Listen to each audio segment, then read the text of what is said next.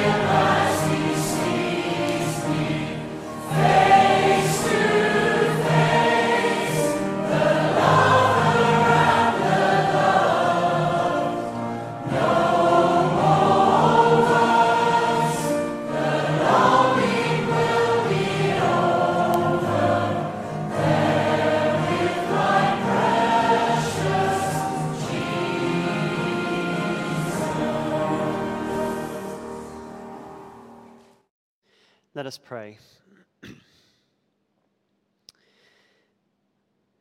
Our Father in heaven, we give you thanks that as we've been singing, you are a God of amazing grace, that you are rich in mercy, that you have saved us from our sins and have given us new life. We thank you that these truths are always true that they are unchanging, that they are our hope in all times. And in these days of uncertainty, we pray that we would hold firm to these certain truths. We pray that these truths would not get stale for us. And we pray that as we've been singing, you would stir in us the songs that you are singing Fill our gaze with things as yet unseen, working in us to make us more like Jesus. We pray this evening for the many who are anxious and fearful in these days. We pray that they would look to you to find peace. We pray for the sick and the sorrowing, that they would look to you and find their hope in you. We pray for the hurting and grieving. We pray that they would look to you for comfort comfort that only you can provide. And we pray for sinners that they would turn to you for salvation. And we thank you that we can ask these things because you are over all things. We thank you that you are the God who has conquered sin and death. You have the victory over that which causes all of the problems we face in this life. And we ask all of this in the name of our Lord Jesus Christ, in whom we place our hope and our trust. Amen. There are many ways uh, in which the Bible uh, describes the rule of God over his people. So, for example, we read of God as our king, our shepherd, as a husband, as a father. But this evening we're going to read of a different kind of rule uh, that of a gardener who expects fruit to be given to him. However, as ever in the Old Testament of the Bible, we find how God's people so often have rejected his rule over them. And we find this description of God as, as a gardener expecting fruit which isn't given to him in Isaiah chapter 5 and verses 1 to 7. And Gary is going to read that to us now. Isaiah 5, verses 1 to 7. I will sing for the one I love a song about his vineyard. My loved one had a vineyard on a fertile hillside. He dug it up and cleared it of stones and planted it with the choicest vines. He built a watchtower in it and cut out a winepress as well. Then he looked for a crop of good grapes, but it yielded only bad fruit. Now you dwellers in Jerusalem and people of Judah, judge between me and my vineyard. What more could have been done for my vineyard than I have done for it? When I looked for good grapes, why did it yield only bad? Now I tell you what I am going to do to my vineyard. I will take away its hedge, and it will be destroyed. I will break down its wall, and it will be trampled. I will make it a wasteland, neither pruned nor cultivated, and briars and thorns will grow there. I will command the clouds not to rain on it. The vineyard of the Lord Almighty is the nation of Israel and the people of Judah are the vines he delighted in. And he looked for justice, but saw bloodshed, for righteousness, but heard cries of distress. If God is the owner of a vineyard, then he deserves the fruit of the vineyard. And our next song praises God as the one who tends and cares for his people and to whose feet the tribute of his people is brought. Let's sing, Praise my soul, the King of heaven.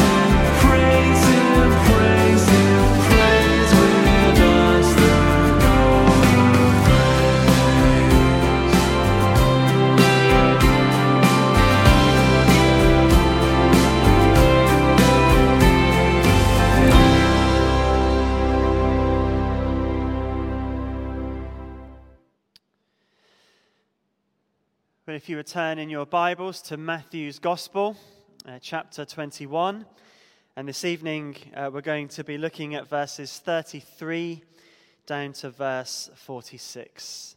Matthew chapter 21, 33 to 46.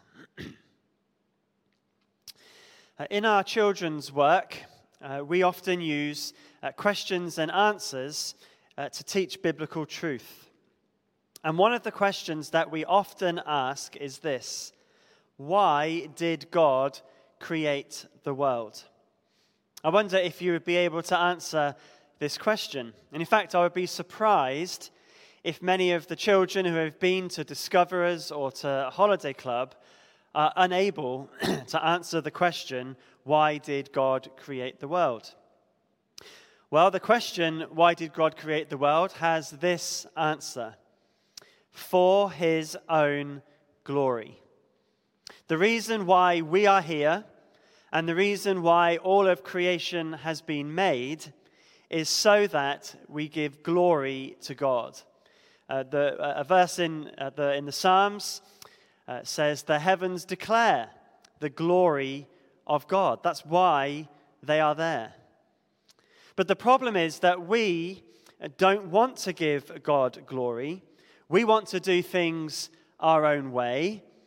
And so we reject that loving rule of God over us. And that rebellion is called sin. And we're in a section of Matthew's gospel where Jesus has come into Jerusalem claiming to be the king that has God's authority. But the religious leaders who had authority in Jerusalem are not happy because their authority is under threat, and so they begin to challenge Jesus. They want to run the world their own way.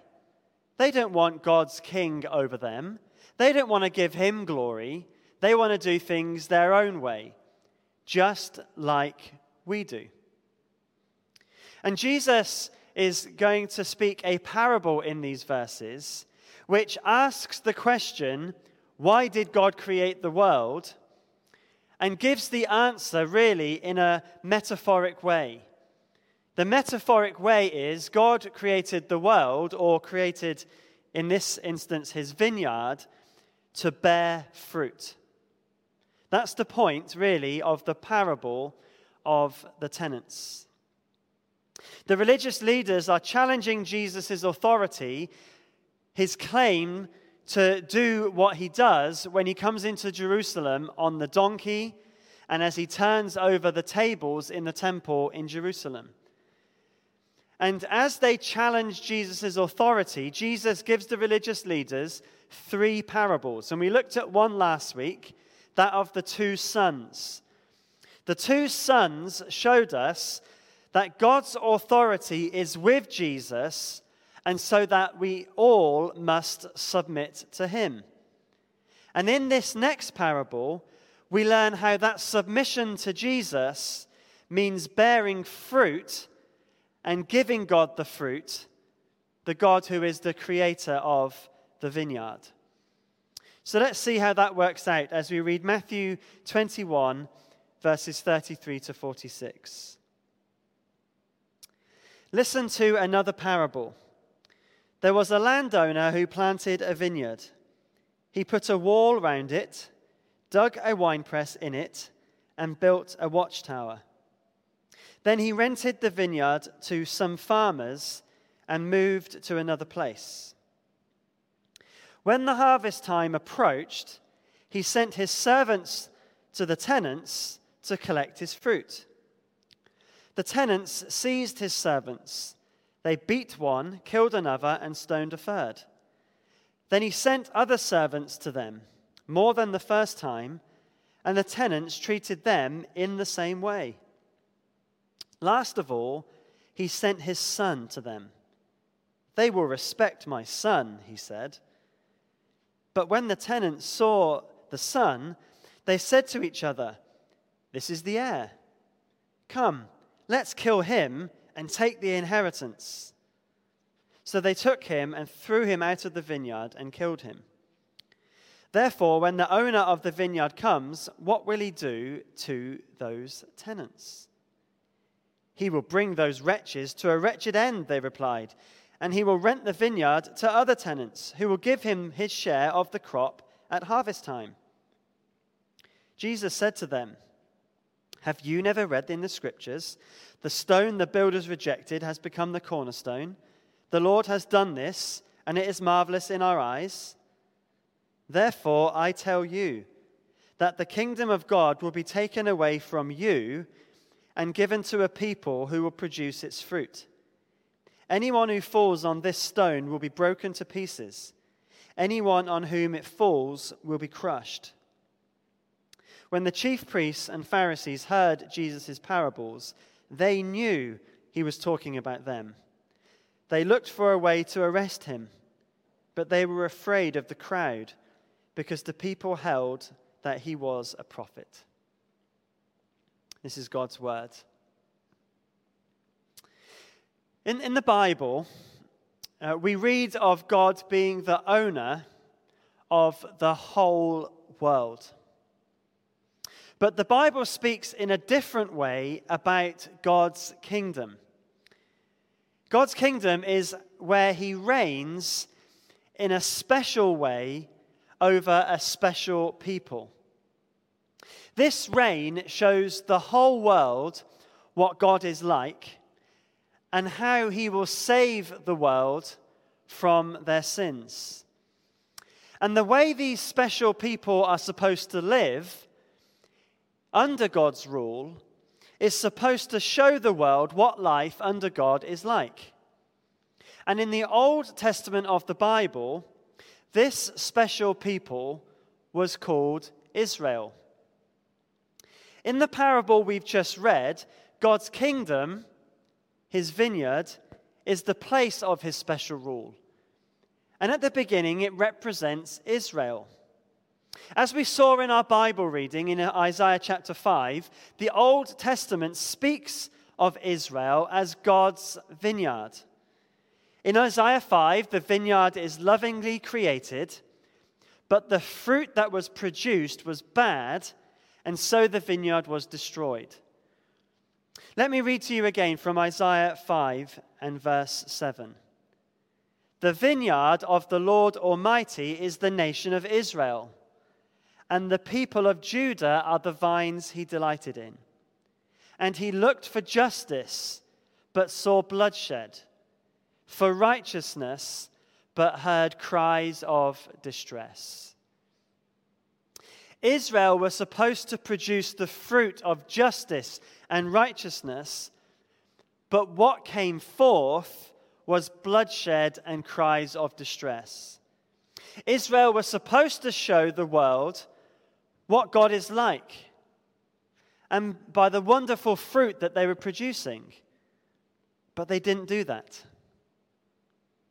The thought process behind this parable in Matthew's gospel comes from this section in Isaiah. When God creates a vineyard, God expects fruit. And in verse 33 of Matthew 21, we read of a landowner, which is obviously God, and the vineyard, which is his kingdom, specifically the people of Israel. He creates the vineyard and he rents it out to tenants. And the first thing we see here is how the tenants are cared for. Notice how the landlord carefully creates the vineyard in verse 33.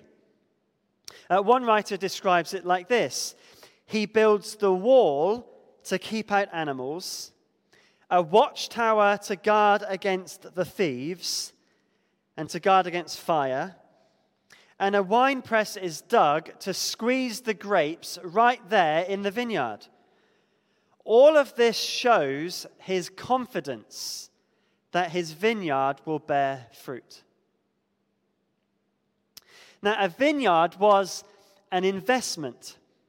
The idea was that the landlord would own the vineyard, he would rent it out to tenants, and the tenants would pay the landlord a portion of the fruit that would have been agreed. And at set times in the year, mostly at harvest time, the landlord would send people to the vineyard to collect the fruit that was his, which was his return on his investment. And so in verse 34, we read that it was harvest time. And the, the landlord sends his servants to collect the fruit which was rightfully his. Now, there are two important truths to note here in these verses 33 and 34. The first thing to notice is how the vineyard is so well cared for by the owner so that the tenants, when they come to the vineyard, have all that they need to bear fruit. That's an allusion, really, to how in the Old Testament God brought Israel out of Egypt and into the promised land. We read this in Psalm 80, verses 8 to 11. You transplanted a vine from Egypt. You drove out the nations and planted it. You cleared the ground for it, and it took root and filled the land. The mountains were covered with its shade, the mighty cedars with its branches. Its branches reached as far as the sea, its shoots as far as the river. So God's people, Israel, here are described as a vine that he brings up from Egypt and plants in a vineyard. And this describes the way that God brings them out of slavery and into the promised land, a wonderful land of their own. And in that land, God gave them all that they needed to bear fruit for him. That fruit was lives lived for his glory. And so in that land, they had the law and they had the presence of God with them in the temple, which was all that they needed to bear the fruit that God expected from them. And so the tenants in the parable, in Matthew's gospel, are the people of Israel. So God owns the vineyard, and the people of Israel are the tenants whom he lets the vineyard out to. And God cares for them and provides for them so that in his vineyard they can bear fruit. That's the first thing we should notice. The second thing we should notice is this that God owns the vineyard and so has a right to the fruit of the vineyard. I mean, that was the, the whole purpose of making it. He makes it so that it would bear fruit. Now, what was the fruit that God was looking for? Well, in Isaiah chapter 5 and verse 7, we saw that it was justice and righteousness. Israel were made to bring God's blessing to all people. And they were to do that by being a light to the world around them, by showing them what relationship with God was like. And one of the ways that that was shown was by justice and righteousness. And those two lessons are important for us as well how God has cared for his vineyard and how God owns it and has a right to the fruit.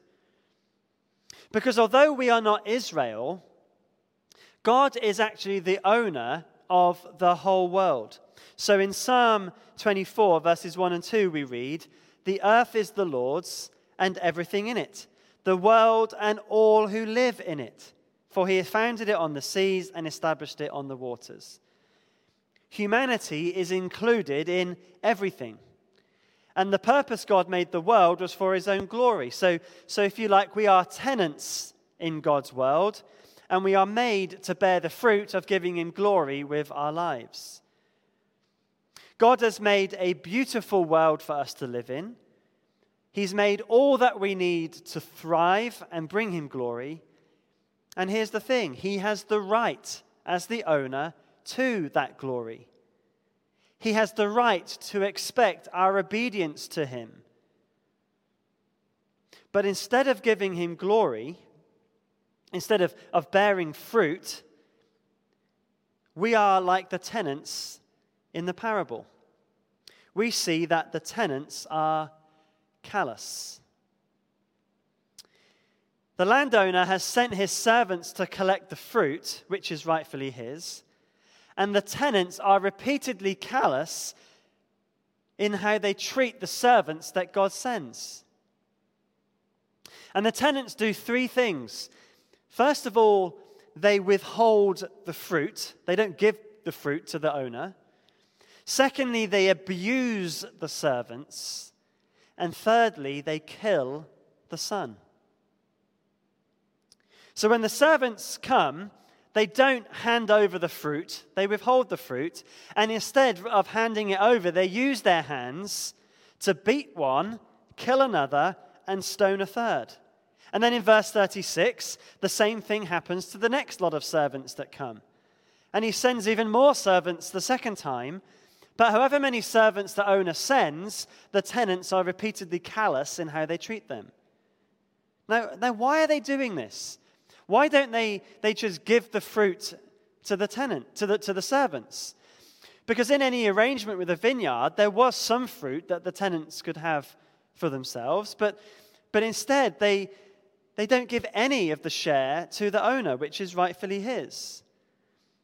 Well, here's the point if a vineyard owner did not claim the fruit, the, in the law of the time, the tenants would have the right to keep the vineyard for themselves. The ownership of that vineyard would pass over to the tenants. In fact, the time limit was three years. If in, within, within three years no fruit was claimed, the vineyard would pass over to the tenants. And so, what they were trying to do was to claim ownership of the vineyard for themselves.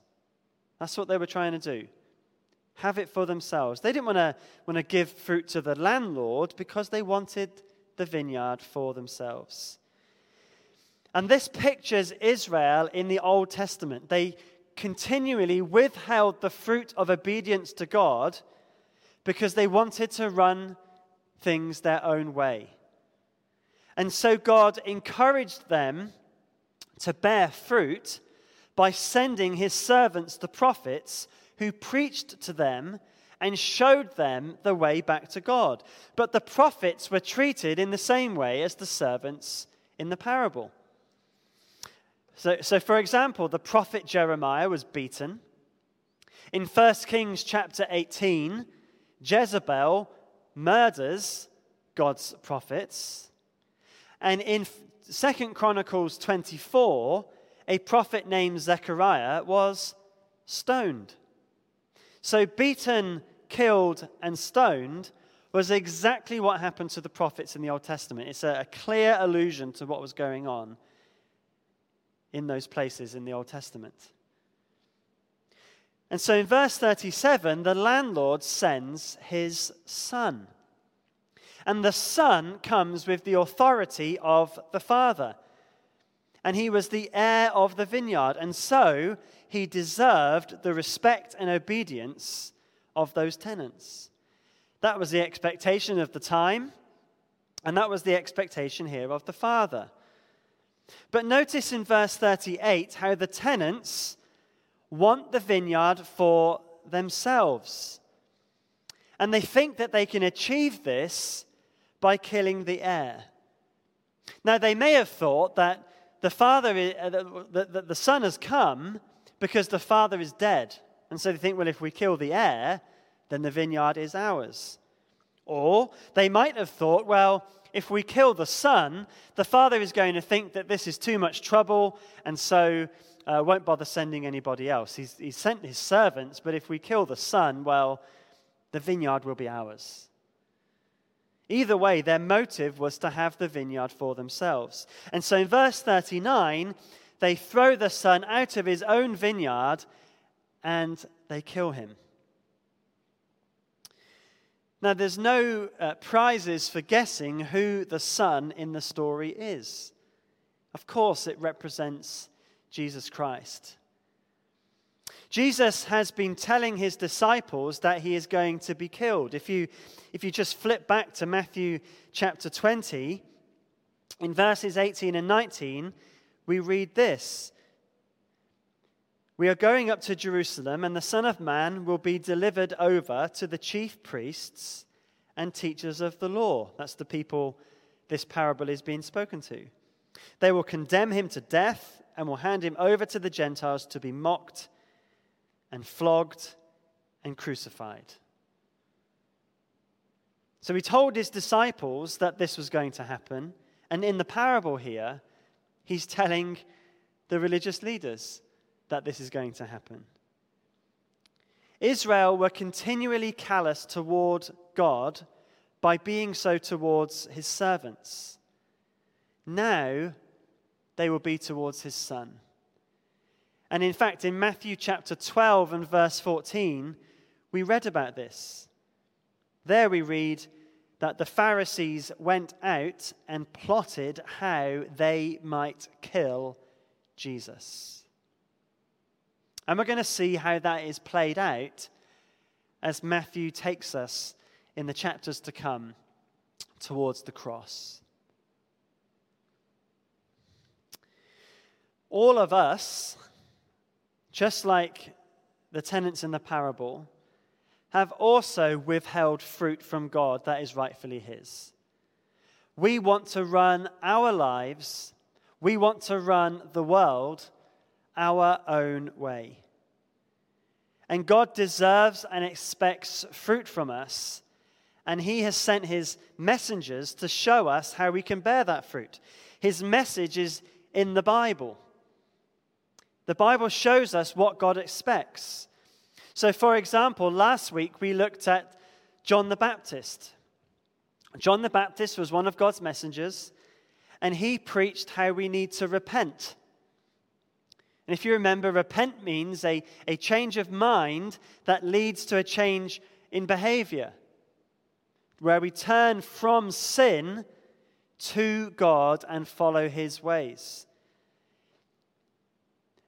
And that's what uh, people who preach God's word also say. That's what I'm saying.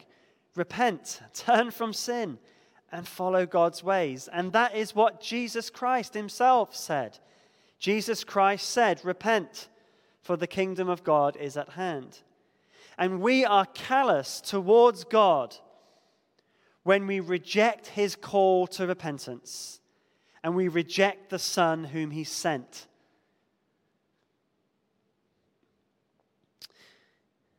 Well, in this parable, although his people were callous, the tenants treated the servants abominably. Notice how God was patient with him, with them. He sent the servants, just like he sent the prophets in the Old Testament, again and again and again. And he even sends his own son. But the patience of God is not eternal. There is coming a time when there will be judgment. The tenants in the parable who wanted to run things their own way, they wanted to own the vineyard, they did not reckon on the return of the vineyard owner. And so we see in the parable how the tenants are crushed.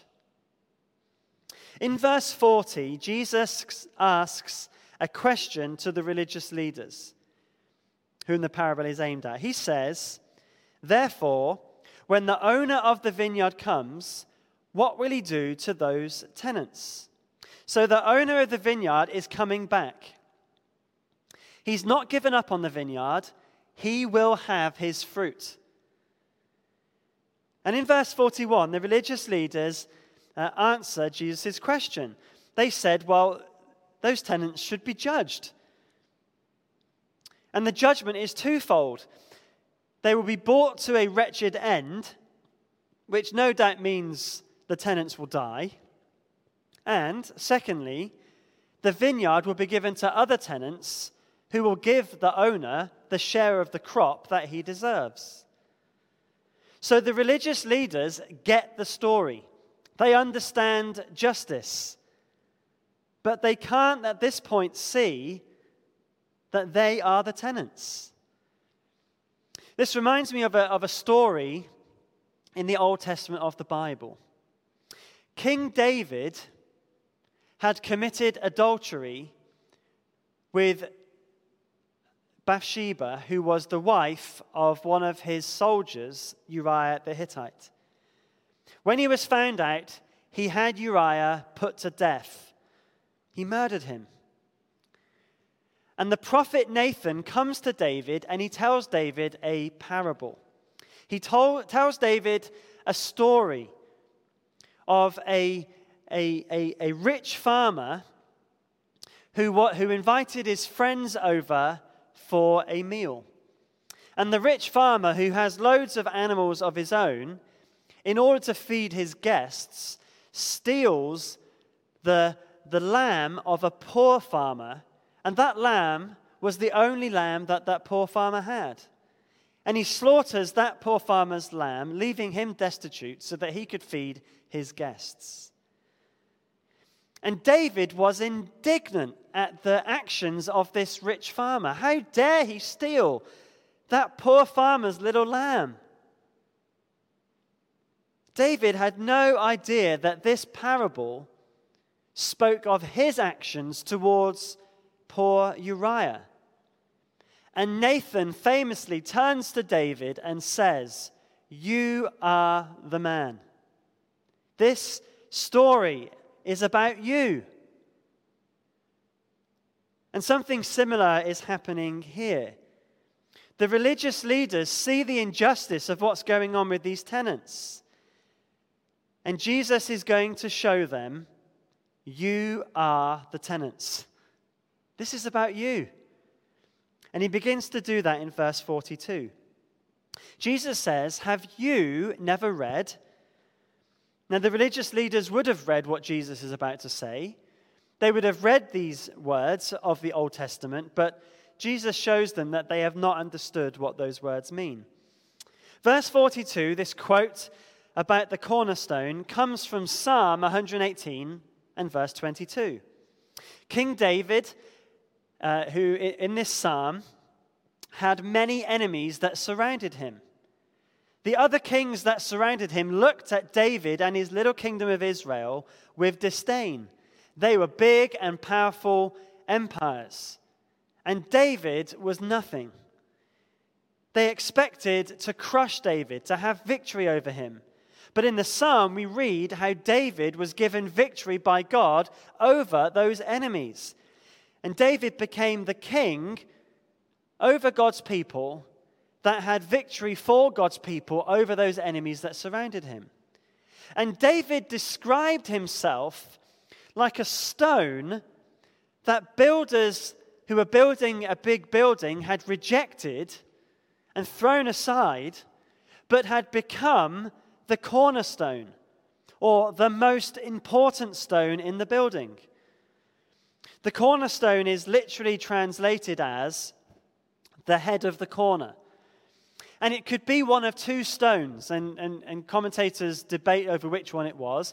Either it was the stone in the foundations in the corner upon which foundations were built and the direction of the walls were set, or it was the stone in the top corner of the building which set the direction of the walls of the building.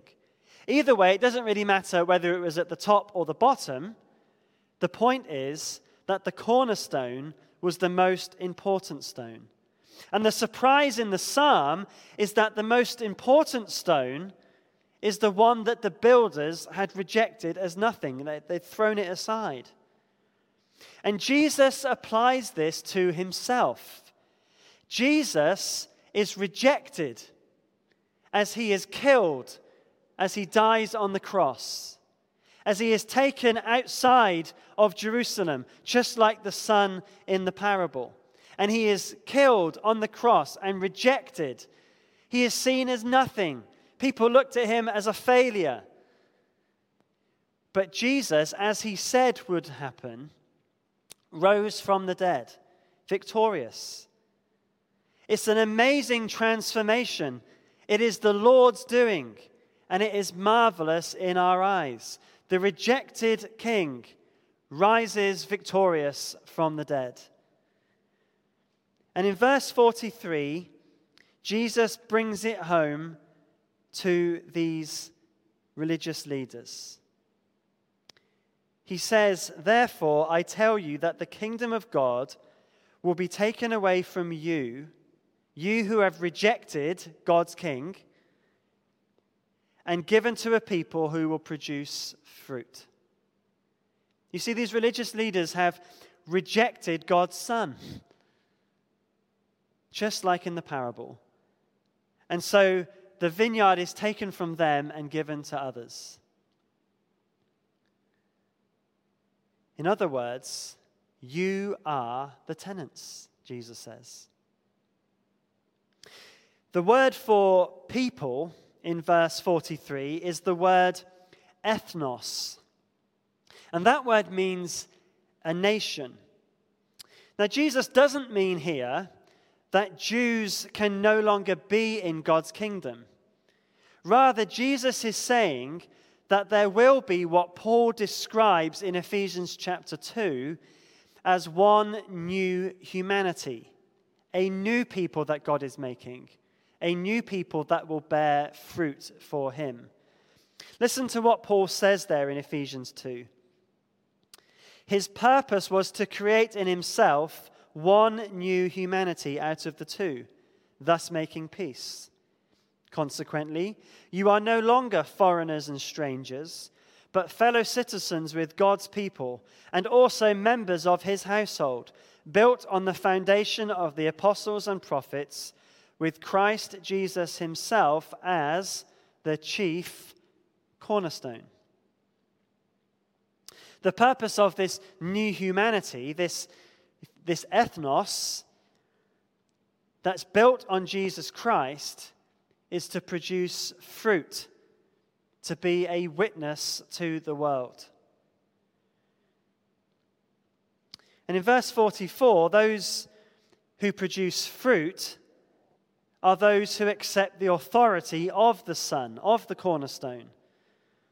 Those who accept the authority of the Son to claim the fruit. And for those who reject the Son, in verse, 30, uh, verse 44, we read of their judgment. In verse 44, uh, there are more Old Testament allusions. The Old Testament spoke of a messianic stone. Uh, sometimes the Old Testament speaks of falling on the stone, and sometimes the Old Testament speaks of the stone coming and destroying by crushing people. So, for example, Isaiah chapter 8, verses 14 and 15 speak like this He will be a holy place for both Israel and Judah. He will be a stone that causes people to stumble, and a rock that makes them fall. And for the people of Jerusalem, he will be a trap and a snare. Many of them will stumble, they will fall and be broken, they will be snared and captured. Notice here how it speaks of the people of Jerusalem, which is what the religious leaders here were. This is where the reference to falling on or over this stone comes from. Those who fall on it will be broken to pieces, just like a, a clay pot is smashed against the rocks. And the reference to the stone falling on them comes from Daniel chapter 2. In that chapter of Daniel, we read of a statue that represents all the kingdoms of the world. But that statue is destroyed by a rock coming and crushing it. And that rock represents God's everlasting kingdom. In other words, through being broken on it or crushed by it, those who reject Jesus Christ as the cornerstone are going to be doomed by him. I feel like there's a clash of kingdoms here the kingdom of self autonomy and the kingdom of God. And it's the kingdom of God that will be and is victorious. When the prophet Nathan told David, You are the man, David repented of his sin and he wrote Psalm 51, which is his prayer of confession. The religious leaders did not repent. And verse 45 shows that they finally get it that the parable was about them. But in verse 46, we read that they were too scared to do anything, and what they wanted to do was kill Jesus, but they were too scared because they were scared of the people, because they, the people recognized Jesus as a prophet. And later on, as we go through the Gospels, we see how Jesus was killed, but when they came to arrest him, because they were scared of the people, they did it at night when lots of people couldn't see. The purpose of humanity is to bear fruit in God's kingdom through following Jesus Christ as King. How are you responding to God's Son? Now, some of us watching this tonight claim to be Christians. Now, the lesson for us to remember is that God has brought us into his kingdom. We are the, the people whom God has now given his vineyard to in order to bear fruit in his kingdom. Now, is there something that, that you are withholding from God today? Is there, is there fruit that you're not willing to give him? Is there something that God commands that you're not willing to follow? Is there any area of your life where you're saying to God, Well, I'll give you this, but I'm, I'm not going to give you that? God is the king of, a, of the kingdom, He is the owner of the vineyard, and He has a right to it all, all of our lives. And so, for His glory and for your joy, don't withhold anything from Him. The reason you are in this local church is to bear fruit. Are you seeking to do that? The local church is an expression of God's kingdom. And in our membership commitments, we say the following statements that are to do with bearing fruit, really. We say, and we've committed to, I will seek to live a holy life as a child of God being obedient to his word. Our relationship to other believers is, is, is said like this that we, we express it in the faithful exercise of my God given gifts within the corporate life of the church. So we are committing to using the gifts God has given us within the life of the church. That means bearing fruit are you doing that? And we say, I seek to bear a distinct witness to God in the world by word and quality of life, doing good to all and making known the gospel for the salvation of mankind. These are all basically commitments to bear fruit and give it to God. Now, some watching this may not be followers of Jesus. You may be rejecting his authority over you. Well, you have a choice to make this evening.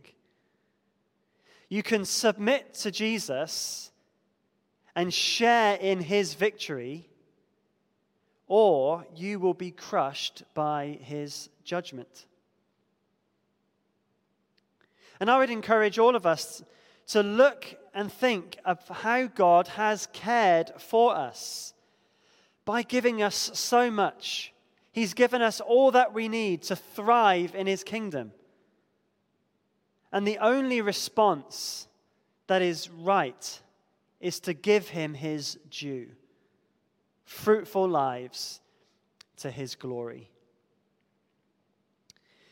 And our final song speaks of how we commit to doing that all our days.